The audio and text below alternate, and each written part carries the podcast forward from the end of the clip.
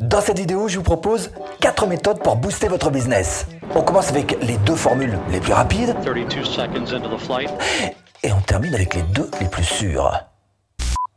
Dis-moi Steph, tu pourrais m'expliquer le principe du partenariat? Oui, mais quand on parle partenariat, c'est pas forcément faire un échange de produits en passant par la mailing list de votre partenaire. Ça peut être aussi, par exemple, bah, je sais pas, contacter une marque pour Instagram, ça peut être une publication sur votre page Facebook, ça peut être un échange de vidéos sur l'onglet communauté de votre partenaire de chaîne YouTube. L'avantage du partenariat, c'est que vous pouvez très bien trouver les bons prospects en empruntant l'audience de votre partenaire. Mais l'inconvénient, c'est qu'il faut évidemment trouver la bonne personne avec qui s'associer, faire ce partenariat, mais aussi, en même temps, euh, avoir une offre qui, euh, bah, qui convertisse. Alors votre stratégie, eh ben, elle réside tout simplement dans votre capacité à faire les bons choix. D'abord la niche, bien choisir la niche. Choisissez une niche voisine, évidemment, mais pas concurrente non plus. Ensuite, bah, le partenaire. Alors choisissez quelqu'un qui a la même éthique que vous, tant qu'à faire, sinon ça risque de devenir un petit peu compliqué. Puis le produit, hein, vérifiez avec précaution que le produit de votre partenaire ne vienne pas entacher votre réputation. Ensuite, le prix du produit. Si vous vendez par exemple un produit à deux cents euros dans la liste email de votre partenaire qui lui d'habitude fait des produits, petits produits, petits prix, à dix-sept euros, vous vous rendez bien compte que ça va être un petit peu compliqué. Il risque de faire beaucoup de ventes alors que vous, vous risquez d'en faire euh, pas très peu. Ouais, c'est vrai que le partenariat c'est intéressant. Et en formule rapide, sinon t'as quoi d'autre ? Ah bah il y a la pub, hein. Ah bah c'est marrant, quand on pense pub, tout de suite on se dit euh, pub Facebook, hein, ou alors euh, Instagram. Hein. Mais, mais il y a beaucoup d'autres plateformes qui proposent des bons services. Et souvent, c'est plus intéressant d'aller chercher du trafic sur celle-ci, parce que moins utilisée évidemment. Et vous voyez que même SoundCloud vous propose de faire des publicités pour promouvoir vos podcasts par exemple. L'avantage, c'est que la pub, c'est une des formules les plus rapides sur lesquelles on peut très vite se construire un très joli retour sur investissement. Mais pour devenir rentable, il faut aussi un bon petit budget. Hein. D'ailleurs, une bonne série aussi d'A B tests, hein, alimentée par le budget dont on vient de parler. Et aussi avoir un bon produit, tant qu'à faire, dans un bon tunnel de vente. Alors la bonne stratégie en termes de pub, d'abord, c'est de choisir la bonne plateforme. Et c'est important parce que toutes les plateformes ne donnent pas le même résultat pour votre produit.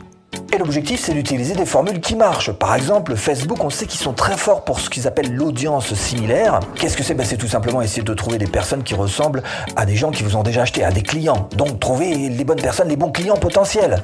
Autre formule, c'est d'utiliser... Putain, viens voir. Le retargeting.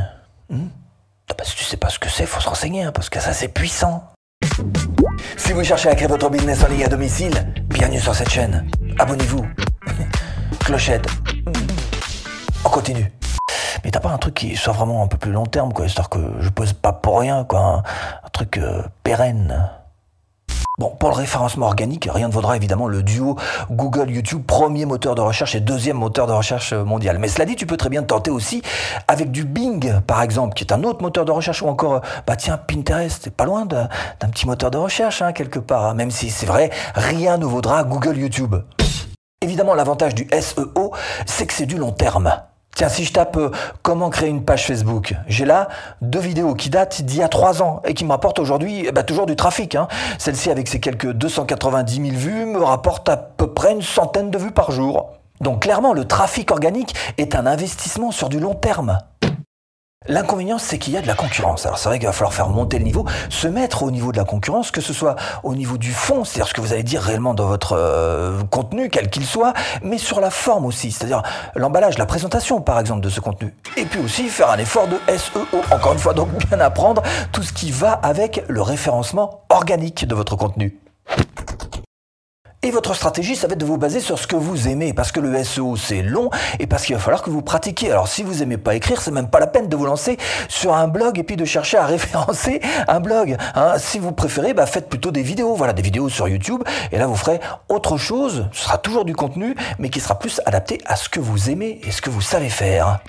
Oui, le S E O mérite d'y travailler. Devenez technique, voilà, pour optimiser vos contenus, bah, sur la manière de le mettre en forme, mais aussi sur l'emballage, une vignette par exemple si c'est une vidéo, ou encore les métadonnées, titres, descriptifs, et cetera.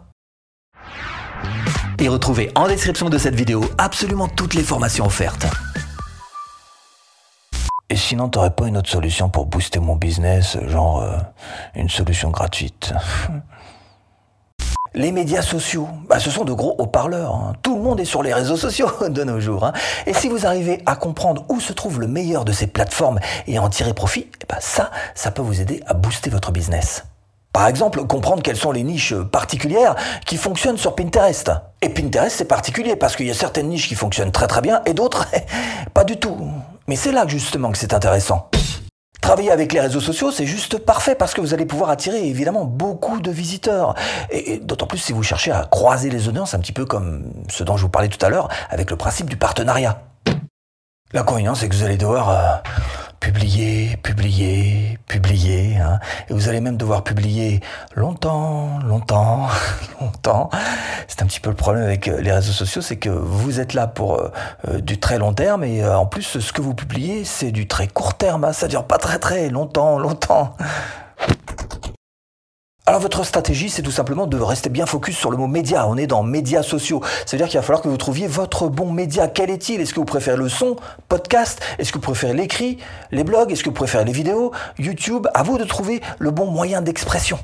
Cherchez aussi à avoir une communauté. Ça passe pas d'ailleurs forcément par monter son propre groupe Facebook. Hein. Vous pouvez très bien devenir un, un référent sur quelques groupes Facebook bien ciblés. Auquel cas, vous vous donnez accès tout simplement à l'audience de quelqu'un d'autre. Et si vous voulez aller plus loin et créer votre propre business en ligne, même en partant de zéro, je vous mets là-dessous ou en premier lien de description une formation offerte. À tout de suite. Et si tu cliques.